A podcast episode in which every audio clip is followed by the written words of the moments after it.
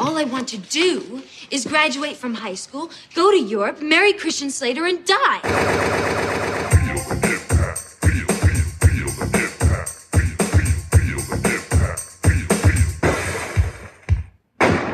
Welcome to Double Impact, the podcast where we double back on the movies that impacted us growing up as 90s kids and decide whether they hold up today or are best left in the past. I'm Tristan. And I'm Greg. Week two of Vamperton. Vamperton. Yeah, it sure is. Oh, you're making you're making funny faces over there, Greg. You okay? I was scratching my arm. I've got like, I got, I get some allergies, and for some reason, occasionally they manifest in an intense itchiness in one really particular spot. Basically, just on my top of my forearm, where the elbow there. Is it always the same spot? It, yeah, and like laser Ah. targeted. It's really weird, very uncomfortable. Hence my face, pulling faces and scratching it. It makes me want to like chop my arm off Oh, so don't do that. and drink the blood. brought it back. I brought it back. Greg is alluding to the fact that this is our second episode in a new miniseries uh, called Bloodsuckers. What's I know where the bastard sleeps. What language are you speaking?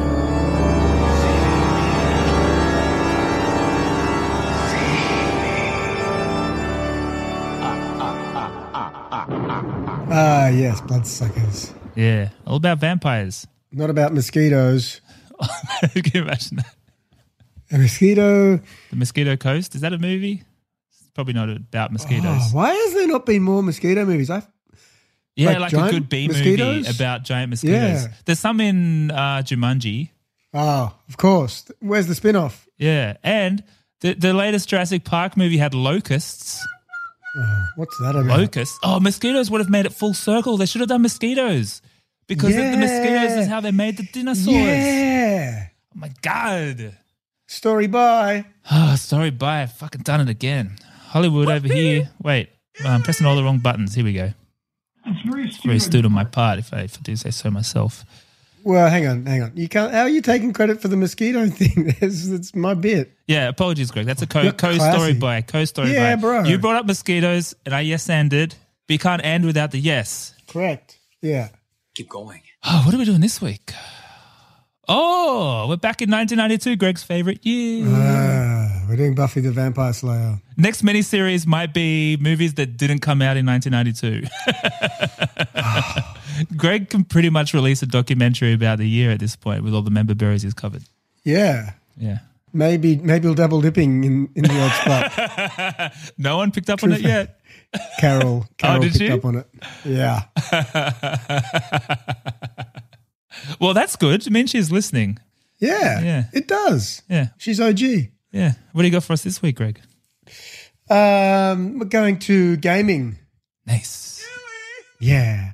Um, can you guess? There's a game released in this year. Can you guess what it is, Tristan? 1992. Welcome to Mario Kart. That's right. You guessed it. The origin of the Mario Kart franchise. Mm. It's a it's a it's a franchise within a franchise. Yeah, it's kind of the first of its kind in that way, I suppose, right? Taking these characters and put them in a different scenario. Kind of very Marvel-esque. Maybe on or maybe not. Super Mario Kart. If you've been living under a rock that didn't have a Nintendo in it, if you're living under a rock, you probably had Nintendo down there. What else are you going to do? Yeah. Uh, not much. Buy a Nintendo, move under a rock. It's a pretty sweet life. Uh huh. Yeah, yeah, yeah. Exactly. Although this was a multiplayer game, which is an important part of its success. Man, it really is. Yeah. So I'm going to give you a little a little bit of a blurb on this, the background of this game. One of the biggest selling games of all time. Over 164 million copies of the series have sold worldwide, which is staggering. Oof. So, brief recap of the timeline. 1988, Mega Drive drops, Right. gets a lot of traction. There was another non Nintendo console, I forget what it was, dropped around the same time. They're riding that Expo 88 uh, inspiration wave that Probably. swept over the world. Yeah. Yeah. So 88, couple of um, new systems drop. 1990, Super Nintendo drops. They're a little bit behind the pace Ah. with, well, you know, two years, a lot of traction can be gained in That's the gaming space, right? So they launched they launched two new games at the time: Super Mario World, which is I think the one where you could get on Yoshi's back. Oh yeah, Very cool. yeah. That was a, that was good. That was big. And F Zero. Now F Zero. So if you're thinking of the two releases, Mario World was the um, I guess the the legacy game. You know, had the popularity and um, fan base, and then F Zero was I guess the. We'll check out our new graphics. yeah. Yeah. So that was like the whoa. And if you go on and have a look for footage of this game, it's pretty funny that this was a cutting edge game. But Man, I played it recently because you can Oh, you uh, on Switch you can get the old. You can just buy this thing that show, gives you all the old Super Nintendo games. Well, not all of them, but Yeah. the big ones. yeah. And I'd never played F Zero, and I always heard about it, and I played it, and yeah, like nah, didn't age Pretty well. average. Whereas Mario World, hundred percent holds up yeah. because it Yeah, works within the limits. It's fucking sick. It's really hard too. Games used to be so hard, Yeah. like unforgiving. Yeah. Um, Mode 7 was the graphic card sort of uh, release that enabled the the gameplay of F7. So you could Right. scale and rotate backgrounds. It was kind of like a The speed. 3D 3D type thing. Yeah. Okay. Yeah. Um, I'm moving my hands around like a to form a 3D shape. um, so that was really cool. Apparently, people were mind blown. But it was a single player game, and Lord Miyamoto oh, of course. uh, he knew this was no good, which is kind of interesting when you think of where Nintendo is today, and it's very much about shared gameplay and such. yeah. Even back then, he was like, "No, we need to multiplayer this shit." Interesting. So ipso facto, they, you know, went through some steps and they got to Super Mario Kart, which was really one of the first proper multiplayer Yeah. um, games, and it's you know now quite widely played as a four player. yeah. Um, originally, you could just be the eight characters from from Mario, so Mario, Luigi, Princess, Yoshi, Bowser, Donkey Kong Jr., and a couple of others. But and oh, this is cool. Back then, it, you could you know how now you can get you get the boxes of mystery boxes and you get bananas and Yeah. stars and the like. Back then, you just got the uh, superpower special to your character. So. I only one, the only one with bananas was Donkey Kong. Um, Yoshi Ah. dropped eggs, this sort of stuff, which is kind of cool. I, I like that. You sort of had tailored. That would be cool. now They should do just a- something like that. Whether you still get one item that is unique to you or something. That Yeah, cool. something, right? Yeah. Otherwise, you're just picking for the look. The look, it's all surface. there's there's uh acceleration versus top end speed, Greg. It's very important. Ah, yeah. and like yeah. and like Bowser can make a little fella spin out. I think when you bash into him, yeah. So there's still a bit of that going on. a bit of it, subtle, subtle. It's nuanced. Keep going. Now, um, you're a Luigi man these days. Is that, that right from memory? Yeah, I am. I used to be a Yoshi man. I mean, uh, my my Mario Kart experience peaked with the 64. I think I was just at the right age, and you'd lose days with your with your mates just playing that thing, and it would get real tense for a while too. Like, are we going to be friends at the end of this? Yeah. And I was a Yoshiman back then. I, I'm pretty sure 70% of people were Yoshiman. I made that stat up, but just based on my own experience. But you know what? I just got a real soft spot for Luigi because he's so weird. Mamma mia! I think like Yoshi, uh, Luigi has evolved. Uh, you know, it's a bit like uh, Mario's like Beyonce, the star, and you know the big mainstream blockbustery star, and then Luigi is like like Solange. And it, t- it took a while for Solange to find her oh, thing. Solange. I think you say Kelly Rowland. yeah, yeah. Oh, Michelle. Michelle. She couldn't handle this. no, she's like baby Luigi. But I love how Luigi seems to just be like accepted as the weirdo of the bunch now. I mean, there's no narrative. I don't know how I'm picking this up, but it, maybe it's just memes or something. But even the fact that Charlie Day is playing Luigi in the movie, Is he? I was about. I was just. like he's a I was just weirdo. about He's to heaps ask you weird. who's playing him? He's very weird. The best Yeah. kind of weird. Well, Who are you? Are you a Donkey Kong or something? I I I am agnostic. Ah, okay. I've been using a bit of Donkey Kong lately. Yeah. I like a bit of Mario and Luigi. Uh, there's a lot of weird ones in these. My my son uses Shy Guy. Yeah, I don't, don't know who that know is. Shy I Guy. kind of guy. Yeah, who knows? And it's a good point too, Greg. Little Bruce is still playing his version of Mario Kart. It- That's the, right. The legacy continues. The legacy continues. So it's still going, 164 mil and counting. Damn. Big year for video games. Yo. 92. Big year for movies too, Greg. And you know, last week, I mean, we keep joking about how, for whatever reason, I guess it kind of makes sense based on the ages we were in 1992, but we've done a lot of movies from 1992. A lot. And last time I kind of suggested that we've done all of them almost, but we haven't. We've done a lot of the top 10. But this time I thought I would I would just recap some of the other movies that came out that you you know we often gloss over because they weren't quite top 10 material. Uh, this list I guess you could otherwise call movies we won't be doing for some time uh, because we need to leave 1992 alone. But um Scent of a Woman, My Cousin Vinny, Juice, Last of the Ah. Mohicans, Beethoven, Death Becomes Her, The Mighty Ducks, School Ties, Ooh. Reservoir Dogs, Ooh. El Mariachi, Batman Returns, Candyman, Army of Darkness, Strictly Ballroom. There's many. All films we want to cover here. Yeah, but maybe not for a while. Yeah, just to just to rest my weary memberberry head. Yeah, yeah. But there was one film, Greg, Oh yeah, came in number 79 that year. number seventy nine. I guess you could call it a, uh, uh, quite the quite the high stakes teen drama. Is that yours? No, I got, I got it from the making of that I just watched. I'm glad it's not yours. no, yeah, exactly. Uh, Buffy the Vampire Slayer.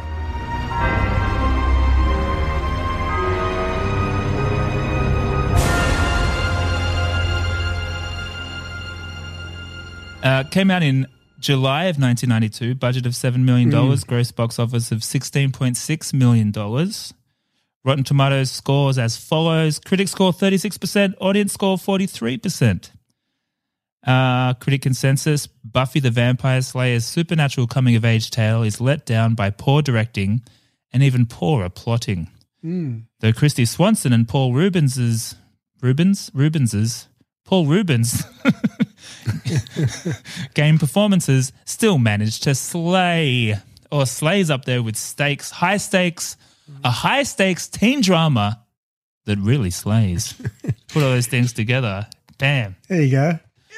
Man, was this a big movie for you? Who needs AI? Yeah, who needs AI? Tristan. um, was it a big movie? It was relatively big. Yeah, Yeah. I think um, you know, I, as you know, I've got an older sister. Um, Mm. Yeah, me too. Three years older. Three years older. So that Mine's I four years this older. was. Yeah, so she- she. Well, there you go. They're probably a similar age. Yeah, Um, but I- I just did that maths on my on my own in my head. By the way, man, who needs AI? Yeah, right. um, so yeah, th- she brought this into the house. I assume invited it into the house. Oh, you have to invite it in. Otherwise, That's it's a just a. VHS sitting on the doormat outside. Correct. Mm. That's a vampire trope as well. We're on fire today. Yeah, so I watched it a few times back then. I remember thinking they were so cool. Yeah, yeah. Her kicks, I was like, whoa, she could probably beat like Bruce Lee in a fight. She, it, it was cool. I was the same. I felt like it was not that I would have used this word then, but like subversive. It felt like, oh, this is like a cool take. it was cool. It was cool. So edgy, edgy. It felt edgy. Oh yeah, and what about her dancing? yeah, Dun, dun, dun, dun. What song were they playing? I can't remember. Reminds me of the Napo- it reminds me of the Napoleon Dynamite cheerleaders. It's like terrible. And everyone's like, yeah, that's so sexy. Woo." Yeah, there's some weird That's shit in there like that, right? It's uh, yeah. I mean, we'll get into all that. Um, Yeah. and I guess That's what we're here for. Yeah, I- don't want to. I don't want to uh, poison the well too too soon. Not to, not to foreshadow where I'm going, but uh, I I was very excited to watch this movie, Greg, because I had Yeah. very fond memories, and I guess it was just interesting because obviously everyone's familiar with the TV show, and I thought, oh, wouldn't it be great to go back to the OG and maybe it's like better in some ways, yada yada yada. Yeah. Yeah. Well, you you were you were big into the TV show though, right? I think we talked about that last week Yeah, briefly. I watched I watched most of it, man. Yeah. Um, yeah, Carol's a massive Buffy fan. Do you reckon it's worth? I've only dabbled. Do you reckon it's worth just watching from the beginning? Uh yeah, you could. Yeah, interesting. Why not? You can do whatever you want. That's true. That's true. but would you recommend it? Uh, I mean, it depends on. Like, I won't Yeah. because there will be other things to do with time. That's true. Time is uh, is finite uh, for the most part. Yeah. Yeah. Well, for now. for now. I get them damn crystals working. you got to charge it up. Put it in the moon. Near the, near the moon. The, moon. moon. Is that how it works? In, gotta get it in the moon. That's what I've been doing wrong. God damn it. Uh, I had a cat named Buffy. Did you? Yeah, and I don't really remember why. I chose the name, and I think it was just like, and I, I. I thought Sarah Michelle Gellar was hot, and this was after the movie. This was like I don't know, late nineties. But yeah, so the name Buffy also reminds me of my old cat. That's cute. I say my cat, but it was just a cat that was kind of around. Well, I was more personally linked to the dog. you- the cat was just there. Oh, it was, it was your cat. It was my mum's cat. Well, I mean, it was our Yeah, cat, yeah. but like, Yeah. you know, I wasn't that interested in the cat. The neighborhood cat. Uh, no, we did. We did have a neighborhood cat. We had a neighborhood cat and a neighborhood dog. So our first dog. Did they cruise around together like Marlo and Otis? No, I guess they just the word on the wire went Hello. out that these people were feeding strays. But like we had, I used to live next door to my primary school, and this stray dog kept visiting, and we kept feeding it, and eventually, well, she kept staying, and then we just kept her, and we named her Spot, even though she was a lassie. What are they called? One of them. I called. I named that one too. I guess because I liked the little go. kids book Spot. I was a small child then, but also we had a stray cat. We had a stray cat too. Like at, at the same time, this cat kept visiting and we kept feeding it. We named that cat Astro, but it was feral as fuck. Like it kind of just lived in the bushes out the front. And then as a kid would go in there playing Predator or whatever, and you just find bones. Like it would catch possums and birds and things. It was like something out of Pet Sematary. Yeah, probably humans. It was hmm. it was wild time, man. Wild yeah, Gage was there with his little designer scar and anyway, I digress. We're not here to talk about that stuff. We're here to talk about Buffy, the Vampire Slayer. Hmm. Why don't I get hmm. into uh, where that whole thing came from? Yeah, with this guy named Joss, not Josh. Origin story. Yeah, I guess it's short for Jocelyn. Josh, Joshua. Joshua. no wonder he's so angry. well, I remember, Greg, this is funny because I've Mandela affected myself here. Does it work in the singular or does it have to be a cultural It sure thing? can. Okay, well, I Mandela affected myself. I think I said to you earlier in the week, yeah, I'm pretty sure some lady wrote this and um, and her vision didn't quite come to life. But then Joss Whedon made the TV show that was more in line with her original vision, and I mis- I basically mishmashed all the all the elements in my head because that's not what really. I thought that was I thought that was it too. Yeah. But I can't remember if it was because you told me that or I already thought it. I was wondering if it's because I thought maybe Joss Whedon was a woman's name, and so I just thought Yeah, that Jocelyn. was the woman, Jocelyn. Jocelyn. but it's Joshua, as it turns out. Hey Joshua. Um, so he wrote this. It wasn't a woman, Yeah. but the director was a woman. Uh, but we'll, we'll get into that. Let me start at the beginning. Let me start at the beginning. Take it from the top. This was written by Joss Whedon, who this was his first film script, or at least the first one that got made, I suppose. He uh, he cut his teeth in uh, television sitcom writing, from Roseanne to Parenthood. Yeah. Which was uh he was the third generation of writers in his family. Oh, really? That's cool. Yeah, his dad wrote for the Golden Girls, amongst others. And his grandfather wrote, I don't know, shows that were older than that. Mary Tyler Moore or something. I don't know. Something, yeah, yeah. Let's go with that. He he wrote the script for when they used to just read out the alphabet on television back in the ah. day. A, they would say. Man, my dad has fully turned into Abe Simpson. really? Like I was at, I got to tell this story very quickly. We had a um, my niece's birthday yesterday, so we just had a small family um, dinner at my brother's house. Yeah. And my dad told me a 20 minute story about his trip to the DMV or RTA, or whatever we I was going to say, yeah, we don't have a DMV, but yeah, no, good. What do we call Global it? audience. Do we? I don't know what it's called it anymore. uh, Service New South anymore? Wales or It's not- something. Yeah, it's not called the RTA. It's very confusing. it's an Um, all They'll kick you out now. for even whispering that. Yeah, he legit told me a twenty-minute story, and I kept going tuning out. My brother had left the table, and he was like, And "Hey." you were the last one there. Yeah. You couldn't leave. and then he was telling me the numbers he read out in the row. Oh, like, yeah, it was pretty wow. I was like, you are full blown Abe Simpson. Well, it's- anyway, it's better that than Hans Moleman. this is true. Although it is like kissing a peanut. and he does yell at yell at clouds. Anyway, go. Sorry, Uh, he this wrote Jo- this. Joshua. Jo- Joshua Whedon wrote this, and apparently the idea came from uh, his aversion to seeing the old Hollywood formula. Uh, you know, the little blonde girl who goes into the dark alley and gets killed in every horror movie. You know, he said he wanted to subvert that idea and create something, uh, create someone who was a hero. Ironically, he wanted to empower females. I mean, that's the whole thing, isn't it? I mean, that's a whole. Uh, we don't have the the hours required to unpack that whole complex beast. But yeah, in a nutshell, he he like built his persona on this whole stories about empowered females or whatever. Empowered always sounds so condescending, but you know what I mean. Um, Strong. and then he's a jerk to females Yeah. in particular. Like, Yeah. what a dick. Ugh, just Whedon turns out he's a dick for all this time. Anyway, uh, and yeah, he had this this mission statement that was um, the joy of female power, having it, using it, and sharing it. Now, to be fair, I got that quote from him talking about the show, but I got to imagine that it's the same. It would have been similar for the movie, right? He wrote that too, so you know. Anyway, how's this for a little weird, uh, uh, little detail? He sold the script to Dolly Parton's production company. She got her finger in many pies, man. She Oh, she's smart. yeah. She invested in like Totally. one of the in the one of the vaccines. She's a good egg.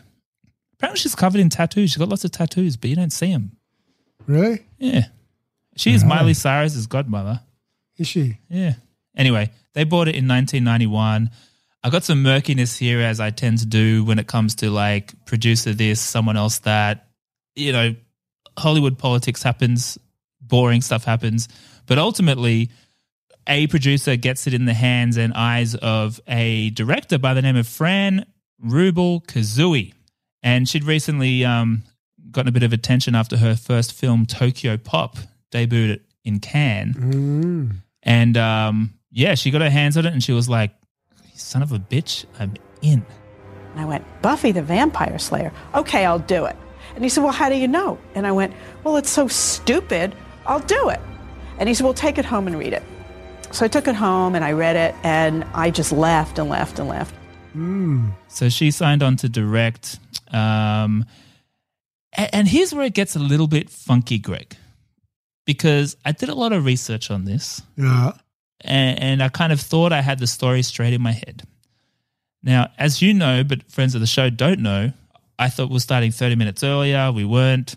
And so I had 30 minutes to spare and I found a, I found a making of documentary and one, Glorious. a good one that's not like through rose colored lenses. It's one of those ones that's more like Ooh. true Hollywood Gritty? story. Yeah, it was gritty.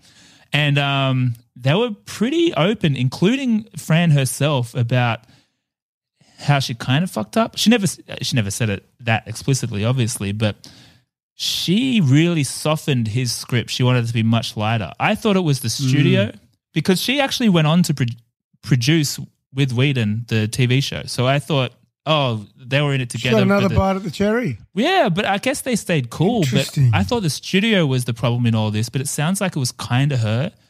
She was a bit like, oh, it's too scary. I want it to be a bit lighter, yada, yada, yada. Apparently, she ignored all the studio notes, which were to make it scarier, which was in line with Joss Whedon's script. Like, Interesting, Fran. even uh, Interesting. Donald Sutherland's character was supposed to commit suicide to avoid being turned into a vampire. Oh, that got cut. She was supposed to burn down the school to kill the vampires. And I saw that mentioned a few times as being a dark thing that got cut, but I didn't see any more detail on that. So I don't know if they mean burned it down with the students inside or something. I don't know. But because it's not that dark to burn down a building because there's vampires inside. That sounds just about right. But yeah. yeah, I don't know. Um, You but gotta. I mean, all in all, she does sound like a good egg though, because she did go on to produce the TV series. In addition, her and her husband founded this uh, production company called Kuzui Enterprises, and they produced Trey Parker and Matt Stone's film Orgazmo. Ah, I remember that. Yeah, and they distributed South Park in Japan. She also worked with Keith Haring to open his pop shop in Tokyo. So she, I mean, Okay. she she sounds like a good egg. Just maybe not a great director.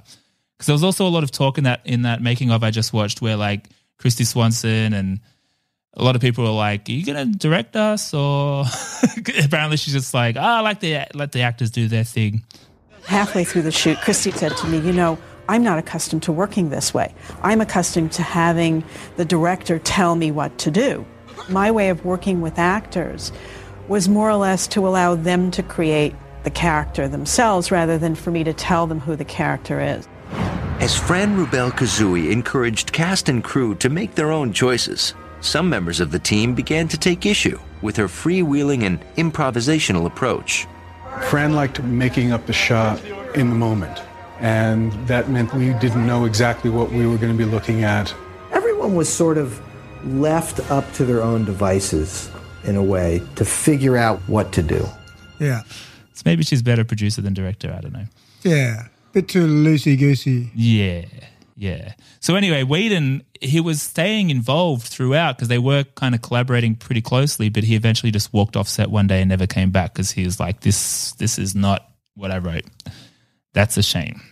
That's a good exit though. Yeah, I'm out. You got to be dramatic in Hollywood if you want to get anywhere. Yeah, he had issues with Donald Sutherland as well, which again, before I watched that very insightful documentary, this very astute documentary, um, I kind of dismissed that when I read it because I was like, well, we all know Whedon's the jerk now, so it probably wasn't Donald's fault. But in that very same doco, apparently Donald Sutherland was being a jerk to Paul Reubens as well, Pee Wee himself, because he had a goatee. And uh, Donald was like, I'm the only one with a beard in this movie, mate. Wow. And he kept changing his lines, and yeah. it was a bit of a dick. Well, He's Donald Sutherland. yeah, um, he's Donald Sutherland. yeah. He's got a reputation to up, uphold. Yeah, and I think he had some regrets once he was on set. There was a lot of, there was a lot of like, yeah, you could see it in his eyes. He was like, "What have I done? I've made a huge mistake." Yeah. Ah. yeah. I mean, he had. He yeah, really had. yeah, he kind of did. Um, got some good precasties though, Greg.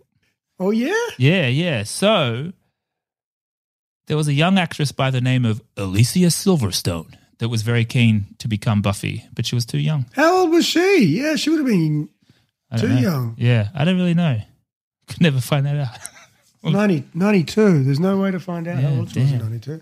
Uh, Drew Barrymore passed. Apparently, they were they were interested in her. I, both of those would have been good because I was also thinking like I do have a soft repitch coming for this film, but uh, and part of that flavor was injecting a bit more clueless energy into it. But um, one other one was Amilyn. Is that how you say it? Paul Reubens' character, Pee Wee's character, was originally written as a female and was going to be played by Joan Chen.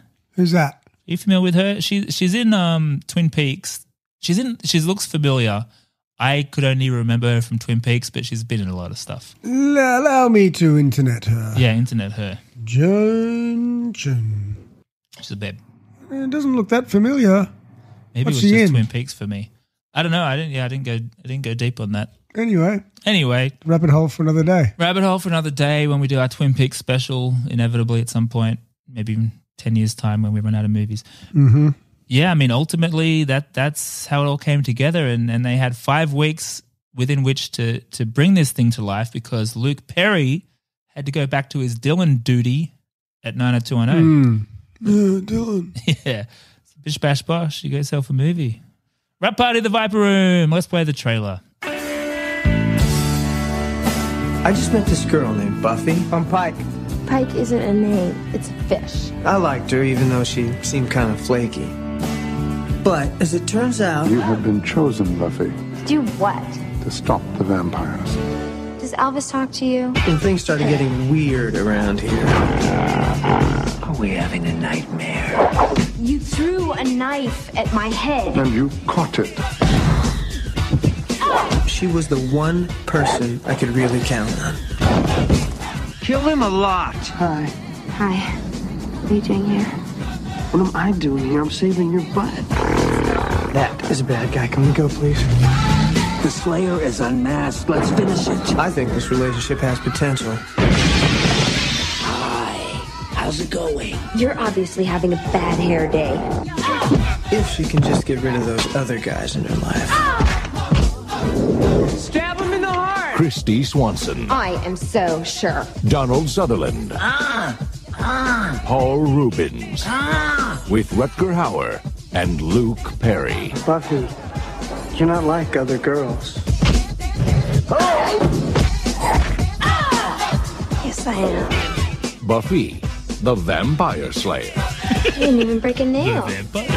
Directed by Fran Rubel Kuzui. The Vampire Slayer. It's pretty interesting that I had Luke Perry narrating the trailer because I think at that point they kind of knew this movie wasn't quite as good as they were hoping. So it makes sense makes sense to play the Luke Perry card um, in that because obviously you know we're like a couple of years into 90210 at that point, I believe. So you know, play the cards you dealt, mate. Well, the card the cards Yeah. you've collected. oh, The sticky cards you found on the bottom of the bar floor. Mm, yeah. that, no. Yeah, that analogy. Yeah, keep the analogy going. Yeah. Yeah, yeah. Okay. What happened in this movie, Greg? Well, it, it- keep the analogies coming. Uh, Being a vampire is very, it's rather akin to being an angsty teenager, Tristan. It's very astute. Nobody understands you. You just want to sleep all day. Daylight itself is confronting. Yeah. You like to wear black. Uh, and jocks. Jocks are very mean to you. Yeah. Especially jocks like Buffy. Mm. And despite her silly name, she's popular. She's a popular girl who likes to do unnecessary backflips just because she can. Why walk when you can flip, she would say. Now, Buffy's parents have effectively abandoned her, so she has boys over on weeknights and she kills people for fun. Under the tutelage of a creepy homeless man. You know, the guy from Outbreak and A Time to Kill, so he's a bad guy. She's out there killing innocent vampire teens who are just having a hard time. They're not proper vampires. They can't fight. They're just standing around going, "Ah." having a hard time as a, you know, as a non-sporting teenager in a '90s, early '90s America. Yeah. Yeah. So she goes around killing him, Tristan, Mm. except for Luke Perry. Yeah. That's it. That's, That's what it. this movie is. Yeah, yeah, fair enough. You know, I watched this movie twice this week, Greg, because I Oh, wa- lucky you. Well, yeah, it's. I mean, okay, I'll put my cards on the table to keep the cards thing Yeah. going.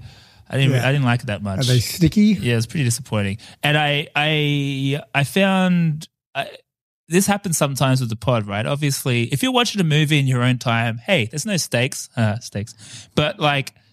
you can do what you want, but if you've got a podcast about it, you need to pay attention. And this movie became hard to pay attention to kind of in the middle section.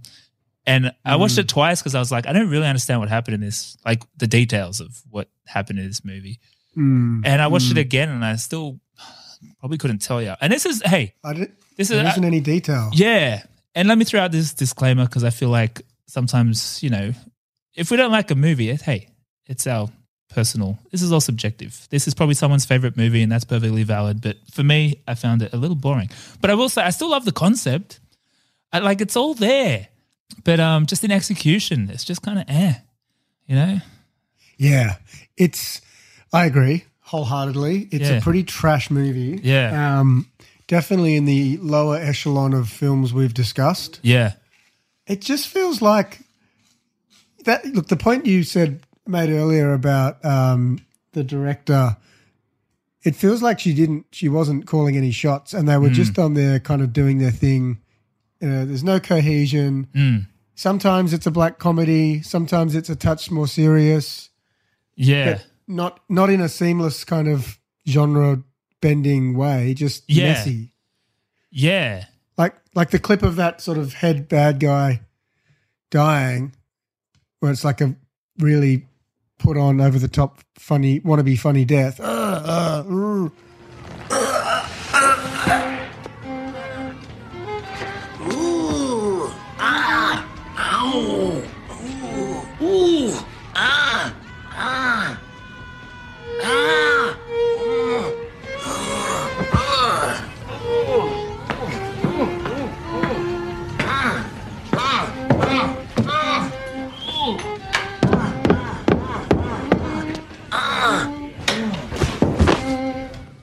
Yeah, I actually forgot to mention that was the one of the only things I remembered about the movie from being a kid, and I thought it was hilarious when I was a kid.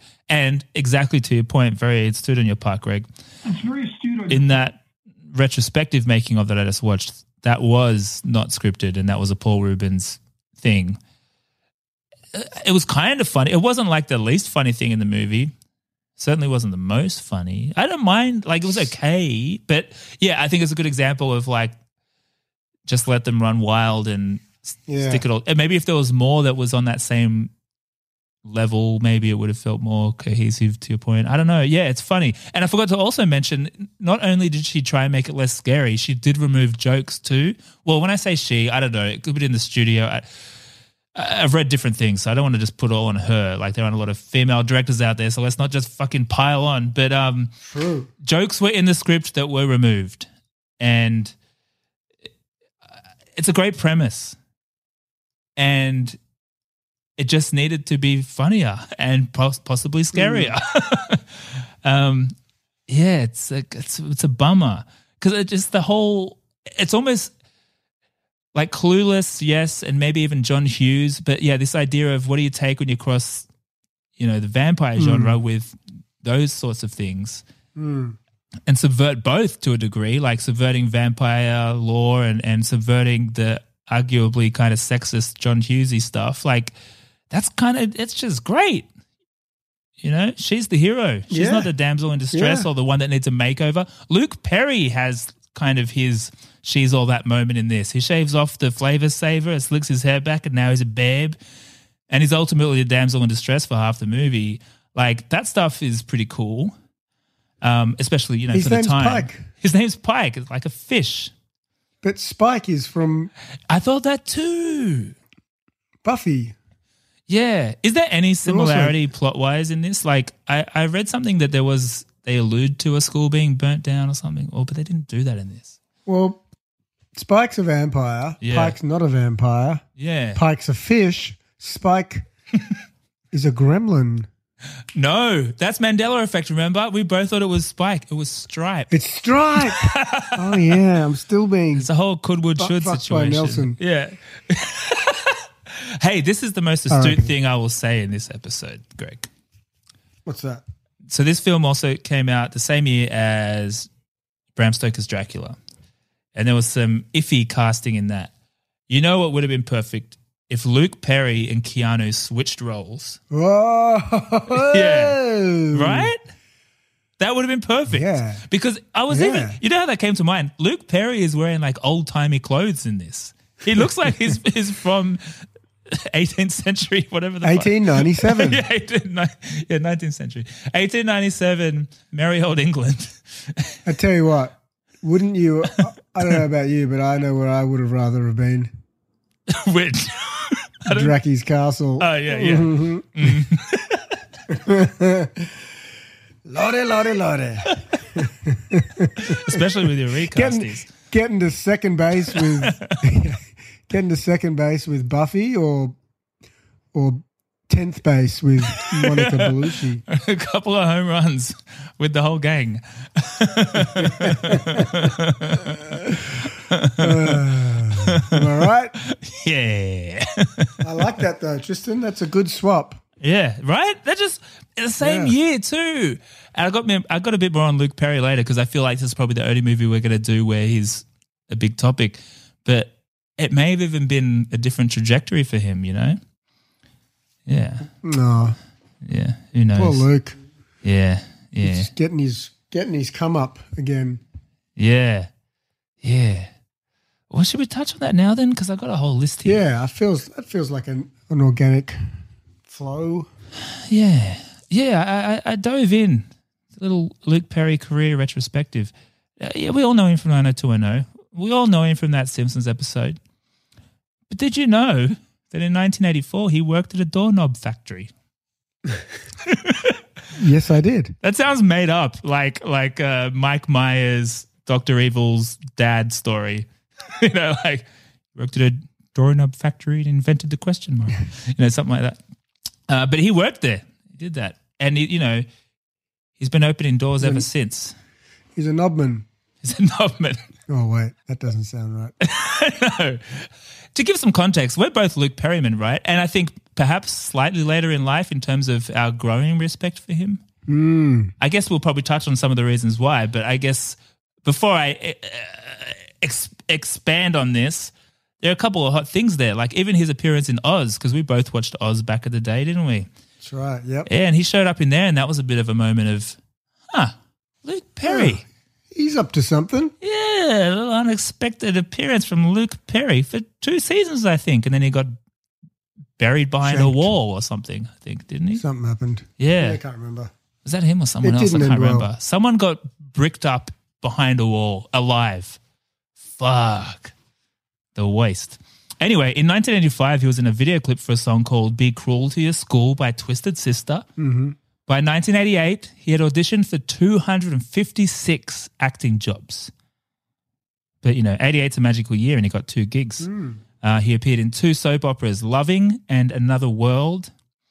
But it was 1990 that was the big year, the year of 90210. Da-na-na-na, da-na-na-na. Were you a 90210? Big time. Yeah, same. I was my Peach grand Pit. the peach pit, as it turns out. Hey, we've talked about this, haven't we? I'm wondering what circumstances we talked about this. But yeah, it's the peach pit, not the beach pit. This whole time. Wild. Wild, wild stuff. I mean, you're aware, but I went down a whole thing of rewatching 90210 like a few years ago now That's right. as just sort of- a background show. But I'm, I'm still to this day unsure if I was watching it ironically or not. I, I enjoyed it, man. It was fun. We have done another. We have done another Luke Perry movie, though, right? yeah, well, he showed up in um, Fifth Element. So maybe it was that. Ah, Fifth Element. Must Yeah, have. Fifth the- Element. It's the only one. Um, but hey, we all know he played Dylan McKay. But did you know he actually auditioned for the role of Steve Sanders? Mm. But um, unfortunately for him, there was a young whippersnapper Top Gun actor that got the role named Ian Ziering. Yeah, not to be confused with Ian. Yeah, who are you, mate? That's like people. Was that a bit of a nepo moment? No, that's that's uh, Tori Spelling. That's the nepo one. Oh, I thought. Yeah, obviously. I thought. Oh, he might be too. I- They probably all. Are. I thought he might. I thought. Yeah, I thought there might have been something there as well. So yeah, sorry. Instead of saying no, I should say not to my knowledge because yeah, man, they all I'm are. familiar with Aaron Spelling, executive producer daughter. Yeah, because the genes are so strong too. You can't hide that shit, man. That's some of the most. They're stronger than Baldwin genes, probably. um, he auditioned for the role of Steve. Ian Ziering got the part, so he missed out.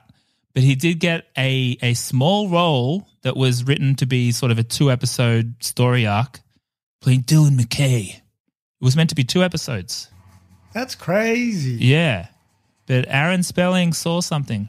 He saw something, so he stuck her in with a love triangle with Brenda and Keller. Yeah, and Keller. that was the, the fucking best, man. And that show is great. I mean, it's not great, great, but it's good fun. I love fucking watching it, man. Uh, I loved that show. That Yeah. was that was life. It was huge. I mean, things got so huge then because culture was so singular. Like something would get big and it would just get big everywhere. There were no pockets Mhm. of, you know, uh, niches on TikTok or anything. It was just No, there were five have to channels and this gets piped into your brain. You had, and if you wanted to change it channel, you had to get up and change it. Yeah, it's true too. uh, and so, uh, 90210, big show, obviously. You know, after the first season, there was such a success that they they changed. And no one noticed it because you know the way we watch TV. Then I guess you don't you don't pay that much attention, or I guess you don't rewatch things, or you might miss episodes. But in the first season, they were older, and by the next season, they made them younger, just so they could make sure the show went for longer. and it was supposed to be a more issues based uh, TV show. Like each episode would be addressing like a almost like an after school special. I think like Hmm. you know drugs, or whatever. Yeah, exactly. Alcohol. And then they were like, "Wait, no, teen soap opera. Let's fucking go." Look at these! Look at these eyebrows and haircuts we've fucking employed. Like, why are we making an after school special? This is soap opera territory, baby. Yeah. 1992, he made a film called Terminal Bliss and a little film called Buffy the Vampire Slayer. 1993, he shows up as sideshow Luke Perry in Krusty Gets Cancelled. And here's some interesting little ones. The Simpsons wasn't his only voice acting gig in in, in an animated series. He's done he's showed up in a few. Yeah. So he he wasn't a main character, but he showed up in Biker Mice from Mars a few times. Okay. At last, my plan is working perfectly. I have that weak, wimpy Limburger right where I want him. I will wreck him, ruin him, rip off his operation, and get a really big ways from the Weagle Plutarkian high poo bars. Ian Ziering was one of the biker mice from Mars, actually. So I guess that was probably just a mate thing. They were like, "Yeah, I'll come on your show." Uh, he also voiced Sub Zero in a Mortal Kombat animated series. Finish him. yeah. Scorpion fell at the hand of his enemy. His spirit rose, seeking refuge in the realm of honored dead. Scorpion's demise was without honor. He was refused entrance.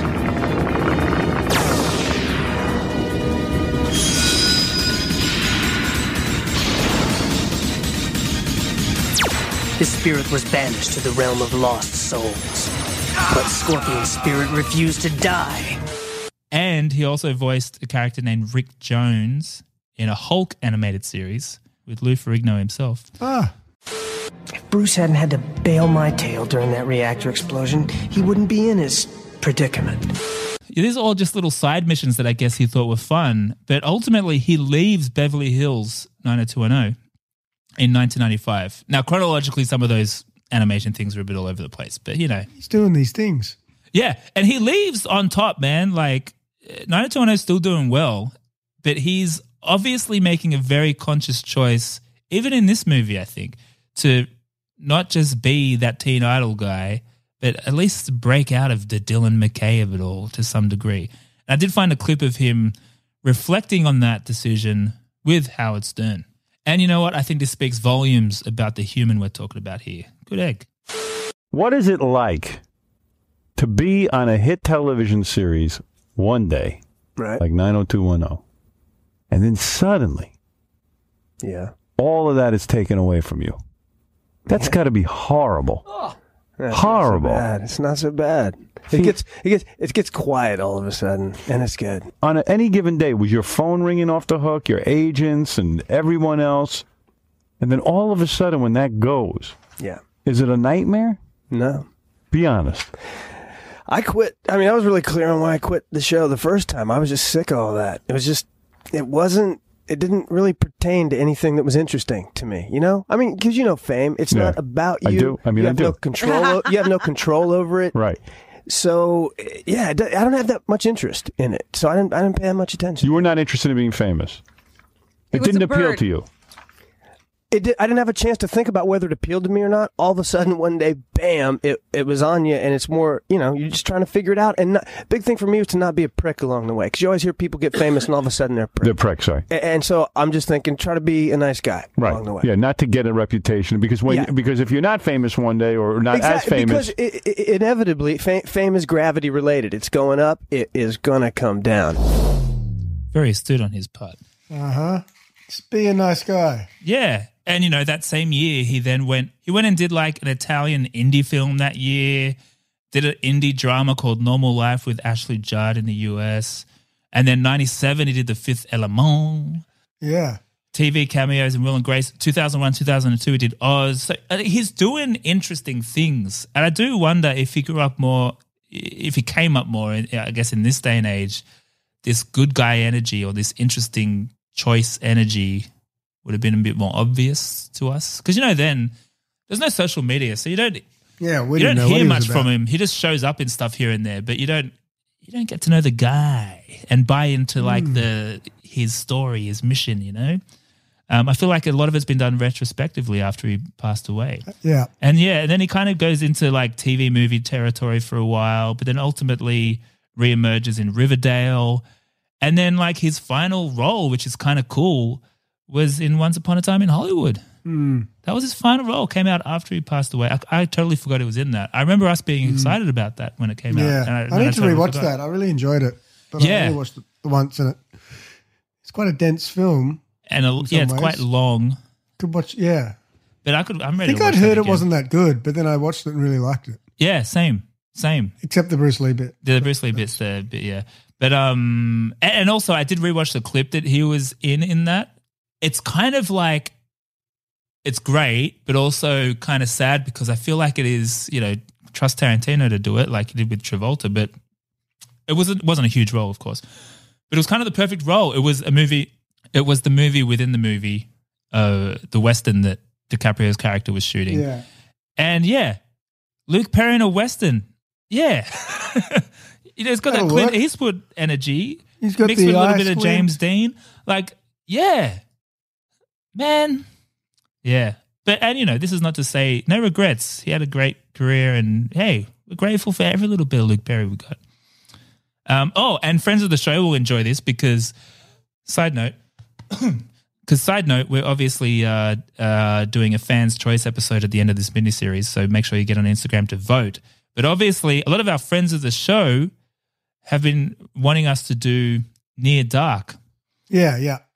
and I was reading, you know, after after he passed away, uh, Whedon was reflecting on his time with Luke Perry, and said when they first met, they were talking about what they wanted this Buffy film to be, and they bonded over Near Dark. They were both Yeah. lovers of Near Dark, apparently. Neil Darkman. Yeah, yeah, I, and I guess this is all to say, a, it's nice to to to go on that journey and and uh, reminisce on the the Luke Perry story, but also, yeah, it would have been nice to get a bit more. He had something. He had something. He had more to give. Mm-hmm. Mm-hmm. Yeah, yeah. We're not talking about Brenda here. We're talking about Dylan. You son of a bitch. No, Brenda, it's your night. yeah, yeah, that's good. Hey, you know, I was watching so many clips of him today, uh, as I tend to do, and uh, this I saw this same comment on like a lot of the videos from the same person, like copied and pasted almost in all caps. he should and could have been George Clooney. He had the talent and the looks. Hollywood is dumb as fuck. Wow. Pressed wow in a while. Um, I guess we should get back to the movie itself, though, Greg. Yeah. I thought Kristy Swanson was like pretty good overall. There were parts where I was like, this acting's a bit weird, but now in hindsight, knowing what we know about the director situation, she probably wasn't getting much feedback. But I kind of I liked like she had the physicality, and she's like way more of a babe than I realized. Um, even when Ara was watching it with me today, because I I watched it again today, Mhm. she was like, Mhm. "Yeah, like her look is kind of now, like it's come back around a little bit. Like it doesn't look Well, it is a- outdated." yeah, It is an early 90s film. yeah, yeah. We're back there, aren't we? I guess. Haven't had much else from Kirsty Hmm. outside of this. A little few bits and pieces. She's in The Mannequin. Oh, oh, is she? And she's in higher learning too, which I think is she. Yeah, and she ultimately Oh. turned me off. I don't know if it's a critique on her so much. Well, certainly not. But I think her character in that is just like shit. Although I haven't She watched a- that in a long she a- time. she a Nazi. No, she's not. But she's she's like. Oh, I don't even know how to articulate. We'll save that for the higher learning episode, which will inevitably come. Mm. But there was something about I can't even remember it, but something about that she annoyed me in that movie, basically. Which sounds horrible because horrible things happened to her, and this has nothing to do with that. But yeah, What about her in Big Daddy? is she in that? I can't even remember. Whoa, Yeah, she's the she's the girl that dumps Adam Sandler because he doesn't have a five year plan. Oh, what is his wow, that's five year right. plan? Not die. that's right. Shit. She works Yeah. at Hooters. I guess that's the other thing with her. She's kind of been a little bit uh, anonymous to me. Uh, like I don't really notice her. That sounds horrible to say, but yeah, I don't know. She hasn't. I've never been a Kristy Swanson man. I guess you could say. So it hasn't really been on my radar. So I guess things like that happen, and I don't even notice it's her. Yeah. Are you a Swanson man? Nah, she um she left her husband or partner for her Dancing with the Stars partner. Whoa. Uh, as as far as I could read. I Well, maybe her husband was a jerk. Maybe, maybe, but he was an idiot, if not a jerk. Why would you? I just don't get people who let their partners. Well, you you can't let them stop them. yeah, yeah. But I got to say, if if I'm if we're famous and Carol comes home and says, "Guess what? I've been offered a spot on Dancing with the Stars," Yeah. I'd be like, "Oh, who's your partner? Well, It's this hot Latino dude with an eight pack, Yeah. Juan." Yeah, but Greg, you gotta you gotta trust your wife. Yeah, I guess you could. Carol ain't no But- Kristy Swanson. She, Carol is a is a good egg. Yeah, but Juan egg. is But hella she's hot. Not, she's not immune to wine though. Let's be honest. Who would be? Wine sounds dreamy. Oh, wine right. sounds wonderful. She would have gone in there. wonderful. she would have gone in there faithful as, but the reality is, I don't know, Yeah. man. You spend six months or however long those show is doing simulated sex with someone really hot.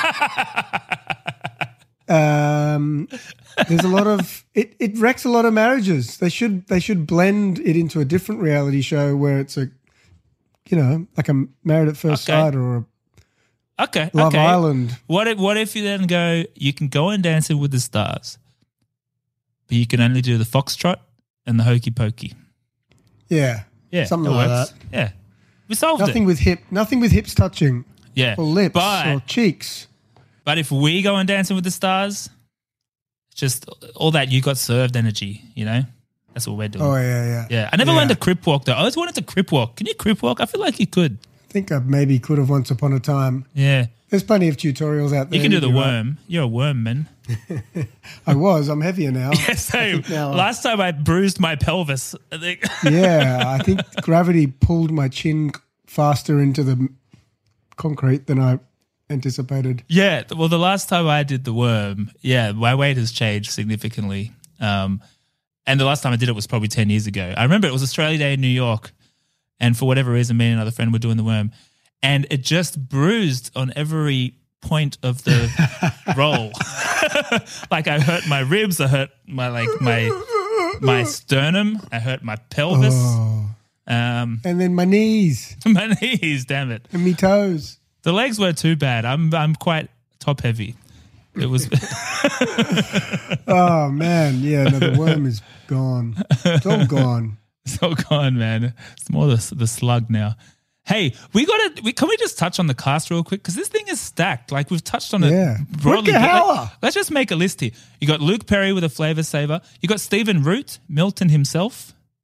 Um, and not only is he there, he knocks out Hilary Swank for some reason. He knocks her out. he pushes her face into the wall at the end. What? That He's was a- pretty- He's not a vampire. Nor is she. Yeah, and it's her film debut. Donald Sutherland. You know, that was Hilary Swank's film debut, was it? Yeah, apparently. Who also and she ended up in played a jock.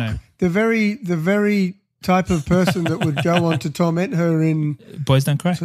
Boys Don't Cry. I know he said Boys Cry too, uh, which I guess is the takeaway from that film. Uh, David Arquette Yeah. with a gold tooth, which became a gold fang, which was quite cool. Rutger Hauer with a moustache and Roger Ramjet shaped haircut. Paul Reubens, first role since his arrest. And apparently he was not shy about it and he purposely kept his goatee in the same look as his mugshot for this film. Oh, okay. We've got Kristy Swanson, as we mentioned. We've got Ben Affleck in his first film. And apparently he kept asking Fran, the director, what his motivation was. Ben Affleck? yeah. He was he was he was basically an extra. He had like one line maybe in the basketball scene. Oh, I missed him. Yeah. There's like a whole point in this movie where it becomes Teen Wolf briefly.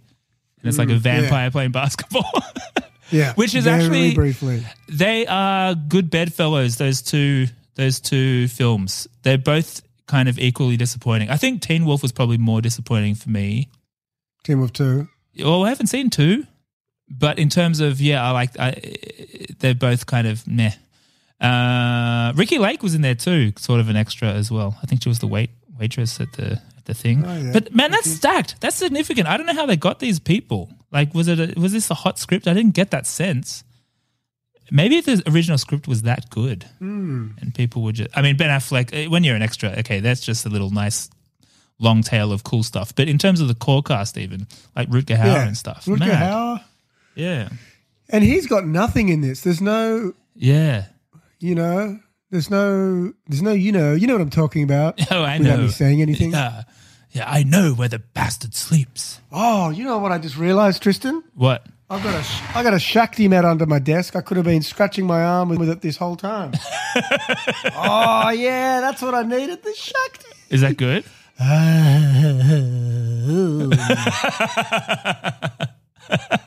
Does that work? yeah, but my arm's bleeding a lot. But The feeling of the Shakti is the same sensation as uh, the pumps. it's bleeding. oh, oh man, that's hectic. Sorry, very stacked cast. There had to be more going on. Everyone was on this. Everyone. Yeah.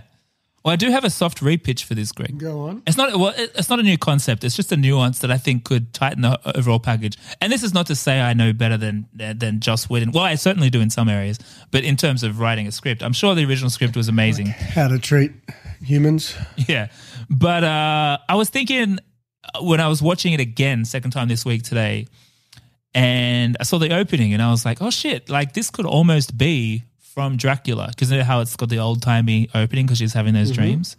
And then I was like, well, what if it was? Like, what if they wrote this so you could read it as an actual sequel to Dracula? Because Dracula has been public domain since the 60s. So you could theoretically do something like that. Uh huh. I was also reflecting on, you know, the, the spirit of this film is, you know, subversive, part satire, etc. And I was reflecting on another film which fits the same description, or another cultural property which became a film Teenage Mutant Ninja Turtles. I don't know if you remember when we did that, we talked about how in the origin story of the Turtles mm. themselves, as, as comic book characters, they lifted, they basically had an origin story for the Turtles that was, that put them in the same time, place, and situation as the origin of Daredevil. The ooze that gave Daredevil his powers theoretically were the ones that gave Teenage Mutant Ninja Turtles their, their powers. Teenage Mutant Ninja Turtles is not Marvel. They did it in clever ways where it they didn't explicitly say Daredevil or anything, but if you're a comic book fan, you made the connection. They could have done a similar thing in this way. And in the same way that Ninja Turtles took all the Daredevil things. So like in Daredevil there's a character called Stick. In Turtles it's Splinter. In Daredevil there's the ah. hand. In Ninja Turtles there's the foot. I feel like they could have done something like that here. So, like, what if the origin of Lothos, is that how you say his name? Rutger Hauer's character, what if it was tied to the origin of Dracula that we saw in the film that came out the same year? So, obviously, they couldn't actually do this.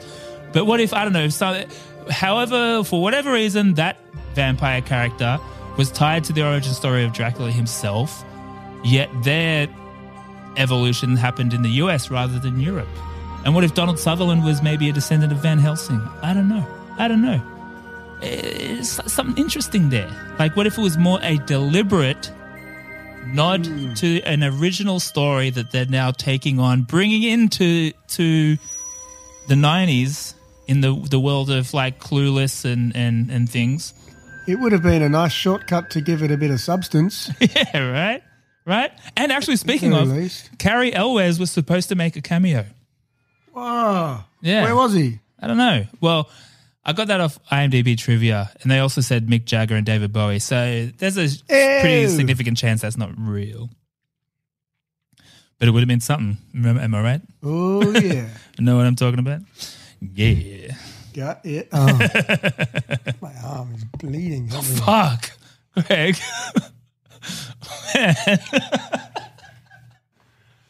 What's happening? Ah. Ah, it's horrific, man. I can't Are you just going method here? Is this the vampire thing? This is really uncomfortable. I can't even tell you. Gee, can you strap it up or something?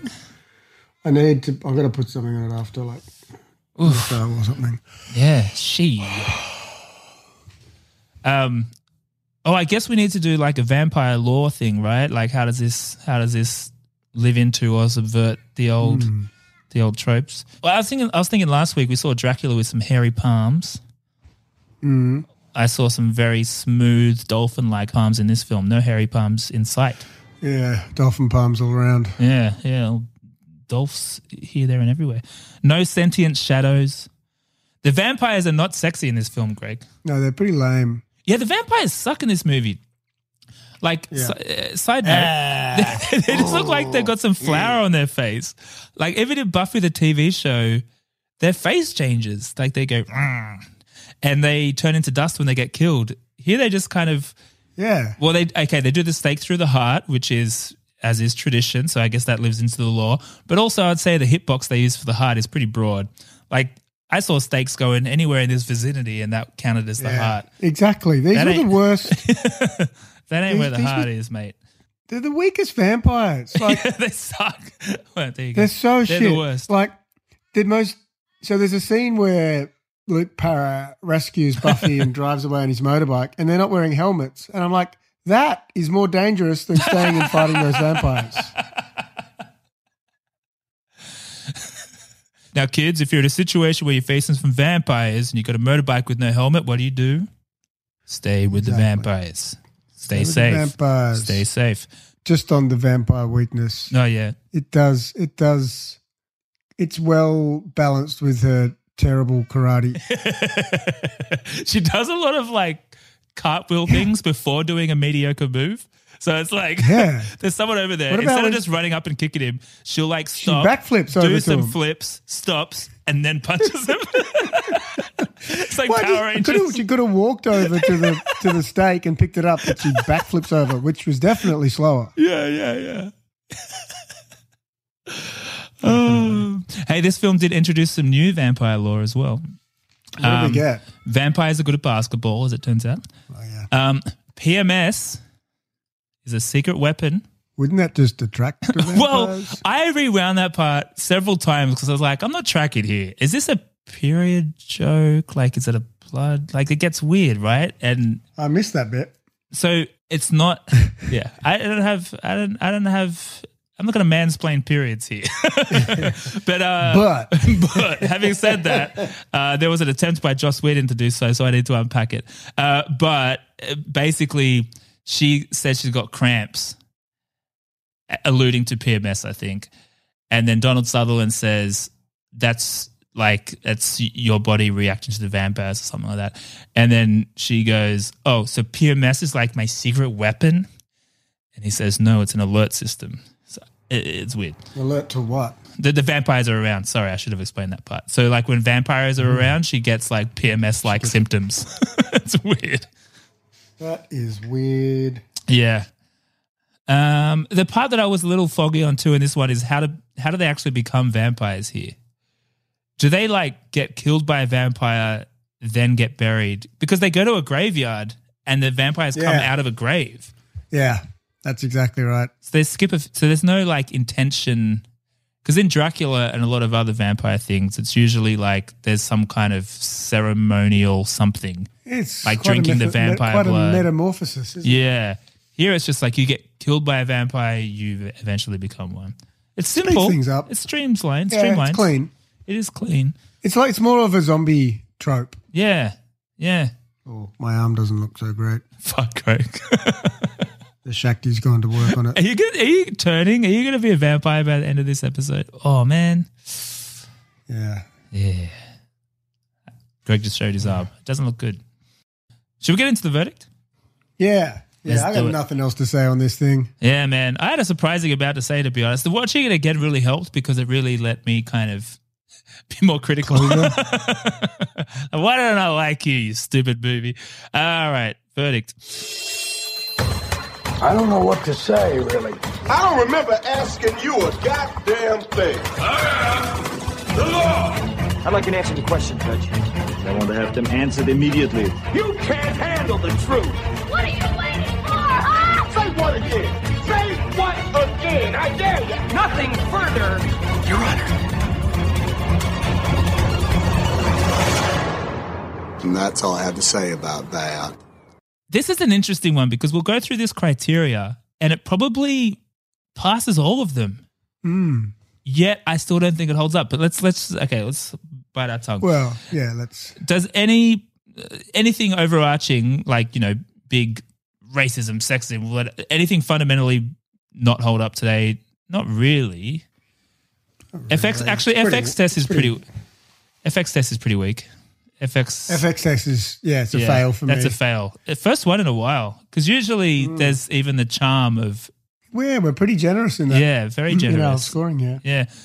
And representation, Bechdel test, yeah, I guess that passes. Like we've got a leading female. They she talks to other females about stuff, I guess. Oh wait, does she only talk about men? Huh. uh, she talks about bureaucracy, Yeah, okay, yep. Oh, it's very white ja- though. jackets. Race Bechdel, we do have a couple of non whites, but they don't talk to each other. I don't even know if they have names. Uh, Yeah, that's a that's a fail. Cultural relevance. I mean, the legacy on this is huge. Obviously, Buffy Mm. the TV show. There's comic books as well, apparently, and actually, apparently, there's a comic book that is based on the original script to this movie as well. So if you want to check that out, it's out there somewhere. Porn parody. I didn't even. I didn't Oh, even have I to Googled search it. that one. I can imagine there's plenty. Yeah, surely. there's plenty. Yeah. Yet, you know, there's not many movies we do that pass that many things. Yet I still find myself in a place where I feel like this doesn't hold up. It's just not very good. Yeah, it's, For me. it's lousy. doesn't work for me. Us. Again, I love the concept. I love that's why that's what I was trying to get at before, but I didn't really articulate. I like the idea of this thing in the same way that I like the idea of Teen Wolf. And you may be sitting there going, What are you talking about? Teen Wolf's great. Have you watched it lately? Sit down and watch it and really watch it. Don't just put it on in the background while you're doing something else and you're like, hey, he's dancing on top of a van. Like, watch it. It's not very good. I had a similar thing with this. It just feels like, yeah, so much potential too. I think that's maybe what's frustrating the potential. Hmm. Well, delivered on through uh, later born TV series. Yeah, exactly. This this had to to fail so that Buffy the TV series could succeed, perhaps. Well, yeah, your second bite of the cherry. Lucky Yeah. boy. Yeah, yeah, yeah. Did you have an MVP here? Not really. Yeah, same. I mean, despite my love fest on Luke Perry, like he was fine, but it was not like a, oh the hero of the film. Like it was fine. No, no one saved this film.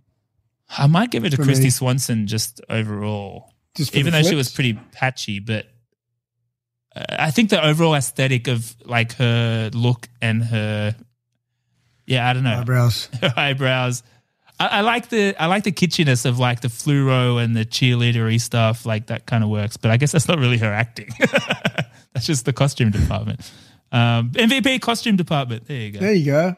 Well, except for the vampires, Not- no, unless they, they, that- did, unless they did makeup. yeah, exactly. Costumes, yes. Makeup, no. Oh, there's a lot and of the, nuance. the here. costume people of this show are probably listening, going, "Oh, we didn't do the makeup. Give us the award."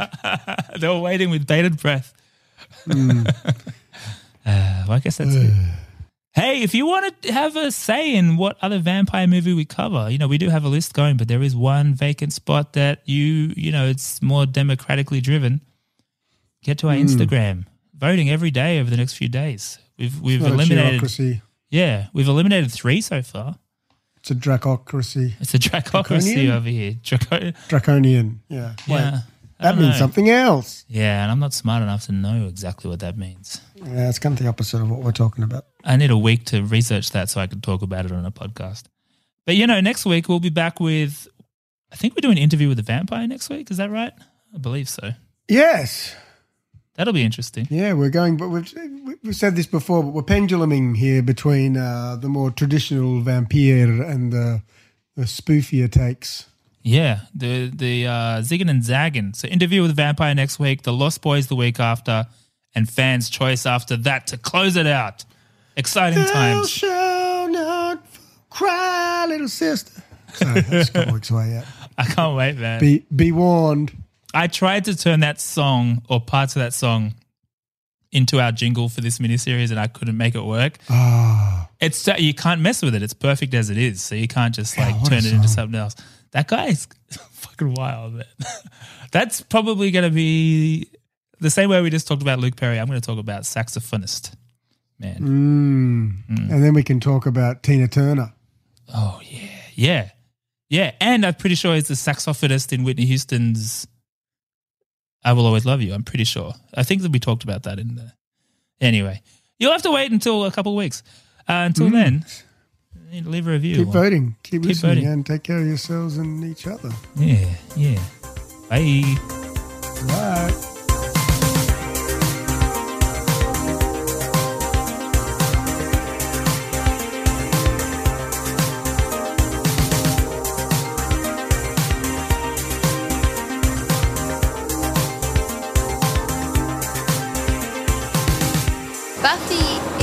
Is a mall doll. She has no concept of anybody else but herself. Wouldn't you guys just love me in this? She has no concept of, of uh, any sort of a value system. Does the word duh mean anything to you? And then she.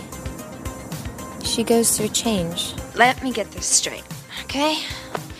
You want me to go to the graveyard with you because I'm the chosen one and there are vampires? Yes. Does Elvis talk to you?